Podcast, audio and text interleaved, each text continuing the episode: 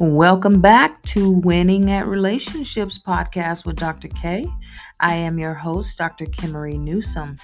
This episode on attachment styles is being shared from uh, a time when I was a guest host on the uh, Midlife Sex Coach for Women's podcast with Dr. Sonia Wright.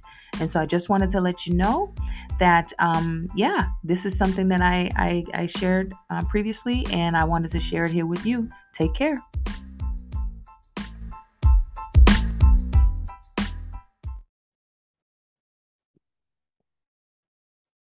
Hello, everyone. My name is Dr. Kimmery Newsom, and I am the guest coach. Uh, I guess you say guest coach, podcaster person for Dr. Sonia. And today we're going to talk about attachment styles. But before we get into that, I want to let you know a little bit about me. I am the relationship coach and the trauma coach for Dr. Sonia's programs. And I have degrees in marriage and family therapy and in human development, family studies, and psychology. And so I have been working with people individuals as well as families and couples working on their different relationships in their families and the developmental uh, stages and things like that for about 20 years now and uh, yeah i bring a, a pretty vast uh, knowledge and expertise to this subject so we're going to kind of get right into it so people ask all the time what is an attachment style? What does that actually mean? Well, attachment styles refer to how people think and behave in relationships, right? So, somebody with secure attachment may believe that their close relationships and people are trustworthy. Somebody with insecure attachment tends to distrust people and worry about their bond with other people. Now, when did these establish? How does attachment come about? And when do we know what our attachment styles are and can and will be? Well, most of the time, attachment occurs in childhood. When we're children, we learn that the world is safe, that people will respond to us when we have needs, or we learn that the world is unsafe and people really don't care about what it is that we need. And so we adapt and we decide how we will interact based on those things, right? So people who have uh, secure attachments, there are several different types. Secure attachment is the one that we want. And the person who has secure attachment engages in healthy relationships, friendships, intimate partnerships, uh, work relationships, all the relationships. They engage in them with good communication, with healthy communication, with autonomy, with freedom. They also express their needs well. They talk about what it is that they want and have an expectation that their needs are important and will be met. People who also have secure attachment have the ability to trust their partner. They are willing to uh, meet the needs of their partner and understand the autonomy that's necessary for their partner as well. Because sometimes in relationships, it it tends to look like you know people struggle uh, to have an understanding of of what it may mean and what it what it is to be independent and to have autonomy. But the person who is securely attached does really well with that, and they can find their relationships fulfilling. They're committed to the relationship, but they're independent. They're attentive, they're affectionate, and they are accepting and they are also able, which is really important. This is so significant, y'all. When it comes to relationships, you have to be able to problem solve. You have to be able to handle conflict. You know, Dr. Sonia and I did a a podcast on fair fighting, and a part of, you know, the fair fighting is understanding how to deal with conflict, and we often do so in the context of knowing our partner's attachment styles. And we'll get there in just a second the other type of attachment. If there's secure attachment, the opposite of that is insecure attachment. And there are different types of of insecure attachment, but when someone is is insecure in their attachment, they don't engage really in in good intimacy in their relationship. Their communication may not be clear or effective and they may struggle with some autonomy. There may be some codependency and and that sort of thing in their relationships. They don't express their needs well or, or, or, you know i can't say exactly right? I can't say definitively that they don't express their needs well but it's likely they did not learn to express their needs well they did not learn to trust um, the world and trust people and they they may not find their relationships fulfilling. And so one of the insecure attachment styles is the ancient ancient uh, ancient anxious attachment style. This is where they worry about their partner's availability and commitment. So if the person is not available right when they need them at the exact time that they want them to be available there's fear right? They're distrustful of their partner. They don't believe that their partner is committed to their relationship. They're afraid that their partner might leave the relationship and isn't really um, that they aren't really important in the relationship. And then they often may may you know have feelings of being incomplete without their partner and seek out excessive reassurance that they're okay that their relationship is okay that they are uh, needed in their relationship. And, and it's possible also for there to be some jealousy uh, and struggle with jealousy when their partner has other types of connections with other people. They are fa- they they may fear abandonment, they fear being rejected, they fear conflict, and are sometimes really sensitive to criticism and hungry for approval. And so this this attachment style is really akin to um, people who have been abandoned.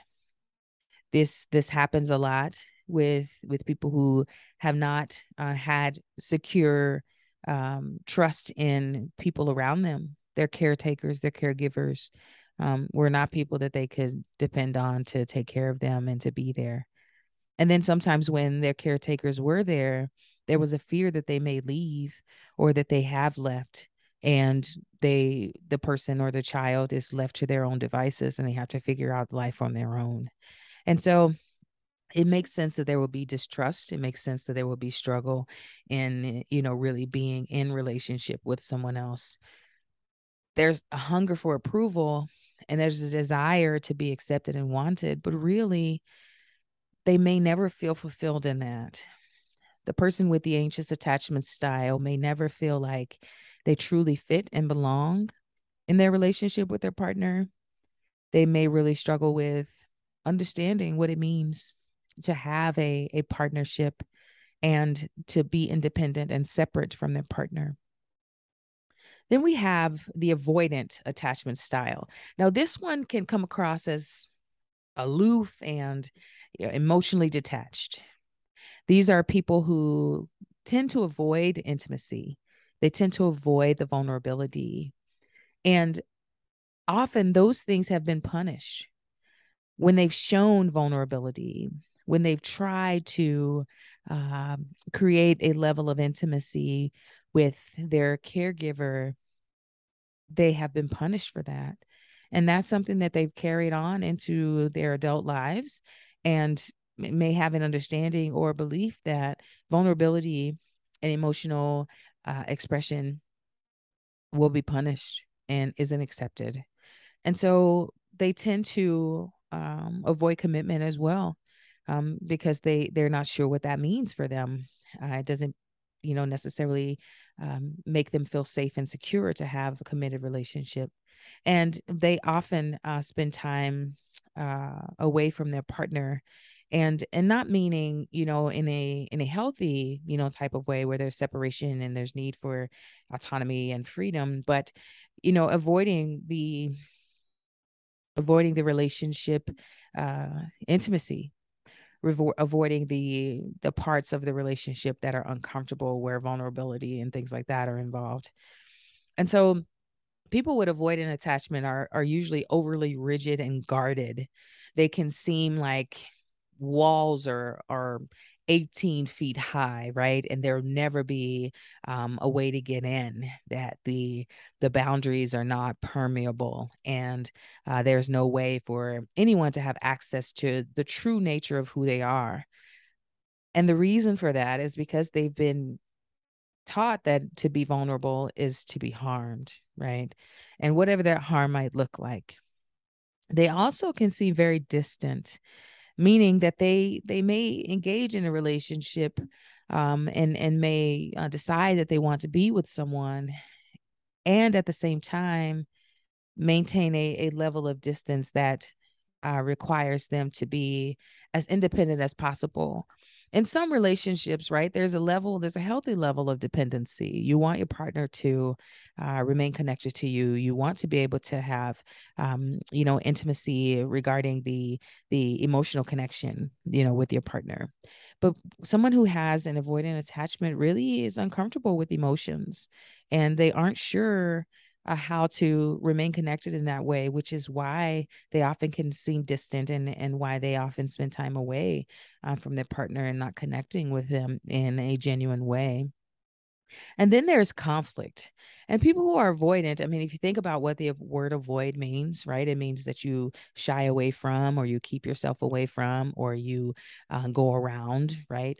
Um, people who are avoidant um, in their attachment styles also avoid conflict they don't want to deal with discord in the relationship, right? And so it's it's common that when there is a problem or a problem arises or you know there needs to be something that uh, is addressed in a relationship the person with avoidant attachment will flee uh, literally leave uh, the relationship and and may never come back um, to it.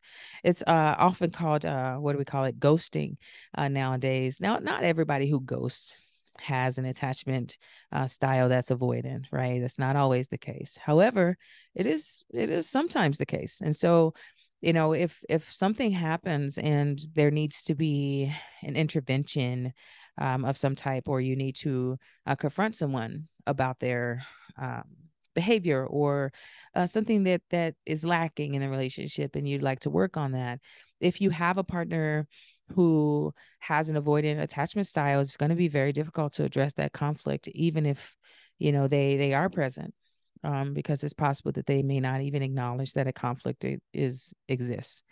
And so um and and they also have this difficulty in expressing their wants and needs too and so it it it creates a level of discomfort when someone else is comfortable doing that when someone else is is willing to express their wants and their needs it makes um, the the situation uncomfortable for the person with the avoidant attachment style because now they feel like wait i'm not sure if i can even you know meet the need myself. And so um, i don't know you know what to do with this. And um, so there's there's a lot of a lot of uh, issues there um, with the avoidant attachment uh, style. And then you have the anxious avoidant attachment style. And this is where the person alternates between being anxious, which is, you know, worrying about the commitment and feeling incomplete without their partner and having um, the need for excessive reassurance and and struggling with jealousy to the avoidant attachment, which is being aloof and emotionally detached and avoiding intimacy and vulnerability and and often spending time away from their partner. They simultaneously desire and distrust intimacy with their partner. And this results in this contradictory, inconsistent behavior, right? It's kind of like, what, where are you? What are you doing? Who are you? Why are you showing up in this way? You know, um, I don't know what to expect from you. Um, you know, it, you disappear for days at a time and then you come back and you're really clingy and you're wanting to be, you know, um, um, ex- reassured that everything is okay and, and those sorts of things. And so, there's a tendency toward these emotional extremes right? And you know we have a spectrum of emotion but often people who have um, anxious avoidant attachment styles either live on the all or nothing range right? There's not a a uh, gradation in between there. And so the goal is you know usually for us to kind of live in the middle you know and and maybe we on certain you know periods of time or um you know certain relationships we may lean more towards one end or the other but that's not the case with those who have avoidant attachment anxious avoidant excuse me attachment. And and those with this attachment style also have difficulty maintaining healthy boundaries and you know they're prone to these high conflict relationships too. And so you know those are some things that we must be aware of and i think that it's important for us to to recognize you know in ourselves like where do we fall in this right one thing that i think is really interesting that in the work that i've done with couples um and families and and all of those things in all of the time that I've done this work, it's very common for the anxious attached and the avoidant attached to form a relationship. And I've often questioned that like why why is that the case? Like why is it that the person who is anxious and needs reassurance and and and always worries about the availability of their partner gravitate toward the one who avoids all of those things the the partner who is emotionally detached the partner who avoids the intimacy and the vulnerability and is guarded and uncomfortable with emotions and the same vice versa right? Why does the avoidant person why are they drawn to and connected with the person who is anxious which that's the person who's hungry for approval the person who's hungry for excessive you know reassurance and wanting to to have an emotional connection and and wanting to be told over and over again that they're good and that they're okay and that the relationship is fine. You know i i don't have an answer to that question but it's just been really interesting to me how over time that is what i've seen. That is the type of connection that people have and they come to me wanting to know how to handle each other's way of relating. And so I think that it's very important to understand and know your partner's attachment style in order for you to understand the impact that it's going to have on your relationship. Having an understanding that your your your partner avoids conflict and is uncomfortable with the conflict and is uncomfortable with emotions and is guarded and is distant is going to be really really helpful when it comes to developing a connection emotionally developing an intimate connection. And knowing that your partner is also very anxious and you know tends to uh, require tons and tons and tons of of reassurance and they may struggle with jealousy if you have friendships with with other people that they may not be friends with or you know you want to spend time away from them and and that sort of thing. Having understanding of that can really you know help you to develop the type of relationship that you want and it also may help you to determine whether that's a relationship that you want to continue to pursue if you're comfortable pursuing that relationship or not and I think that that's really important for us to know. And we got to understand our own attachment style, right? We each have our own attachment style and our way of relating uh, in relationships too. And that can help us to know who we match well with. That can help us to know why we may be drawn to certain people and why we may have these issues with connecting with others. Now, a question that I get all the time is how can insecure attachment styles and people with insecure attachment styles become more secure in their attachment? And it, it is possible. You can become secure in your attachment as you grow into adulthood. Now, healthy relationships require a a mix of intimacy and independence. And this is something that you definitely discuss with your partner. What is our level of you know time that we spend apart? What is the you know amount of time that we spend together? How do we balance the two? Where do you do what do you do with your friends? How do you spend time with your friends? What do i do with my friends? How do we do with our friends together right? So someone who is insecurely attached often struggles with that that that's a struggle right and and by insecurely attached i mean um the avoidant and the anxious attachment and the avoidant and anxious um attachment and it's possible though with time and effort to really feel safe and fulfilled in relationships. And what I mean by time and effort is you learn to trust your partner.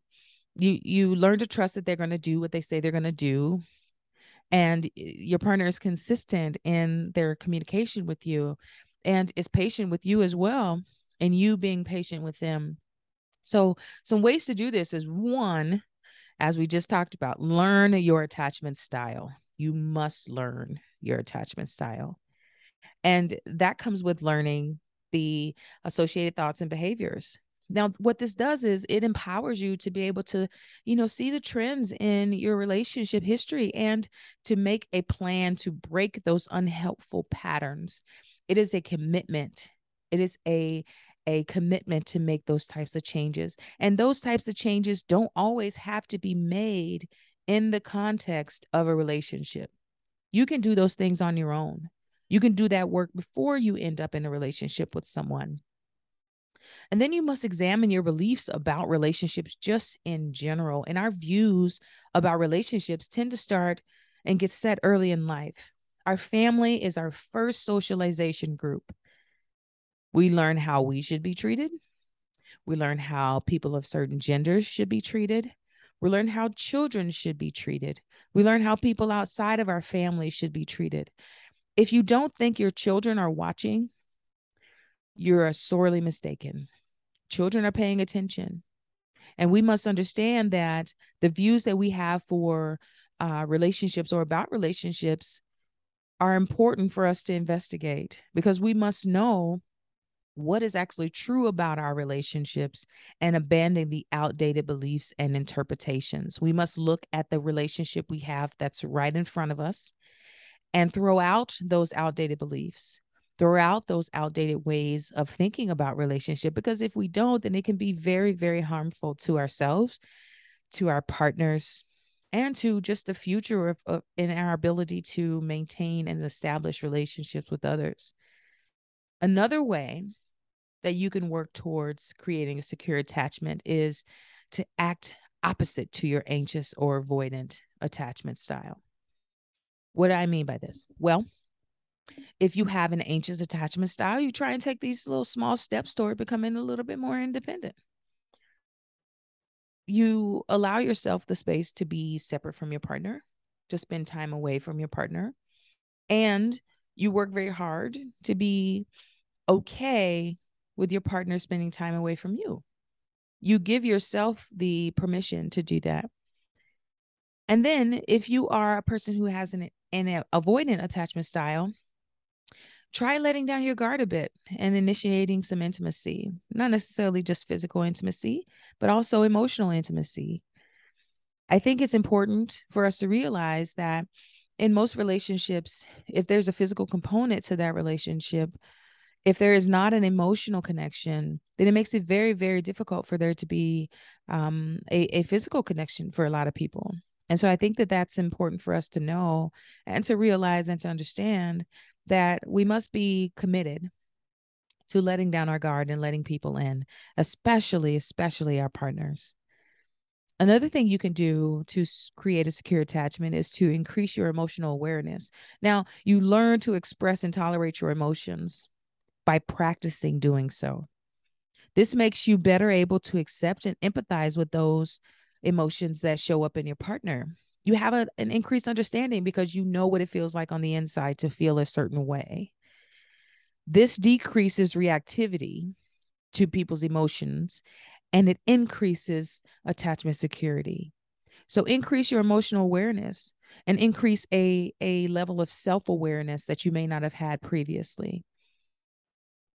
Communicate openly and listen empathetically you may not have had anyone who listened to you empathetically, who wanted to help you see yourself in a different light, to see your experiences in a different light, to see that, yes, that was very painful what someone said about you, or that was very painful what they did to you.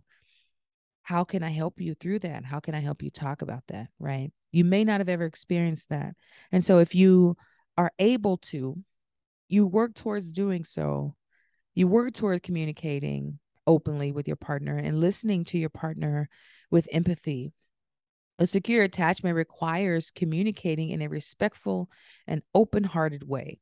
When conflict happens, you collaborate together, you work together with your partner so that you help each other feel understood and connected. And this is true even when you disagree. In fact, it's more important to collaborate together when you disagree. Because that is is a way for you to engage securely in your connection with your partner. That it's okay to disagree and you can still be together. You can still love one another. And then another way to do this is to seek out others with healthy relationships. If you want to learn how to be in a healthy securely attached relationship you surround yourself with people who have done this successfully. Now, don't hear perfectly. That's not what I'm saying. I'm saying successfully. These are people who have worked towards communicating openly and listening empathetically. These are people who increase their emotional awareness. These are people who are willing to engage with their partners in ways that they may not have ever tried to before or these are people who are already securely attached and they have the tools necessary. And so you can borrow a page out of their book, so to speak, and do this with your partner. And then you want to minimize stressors.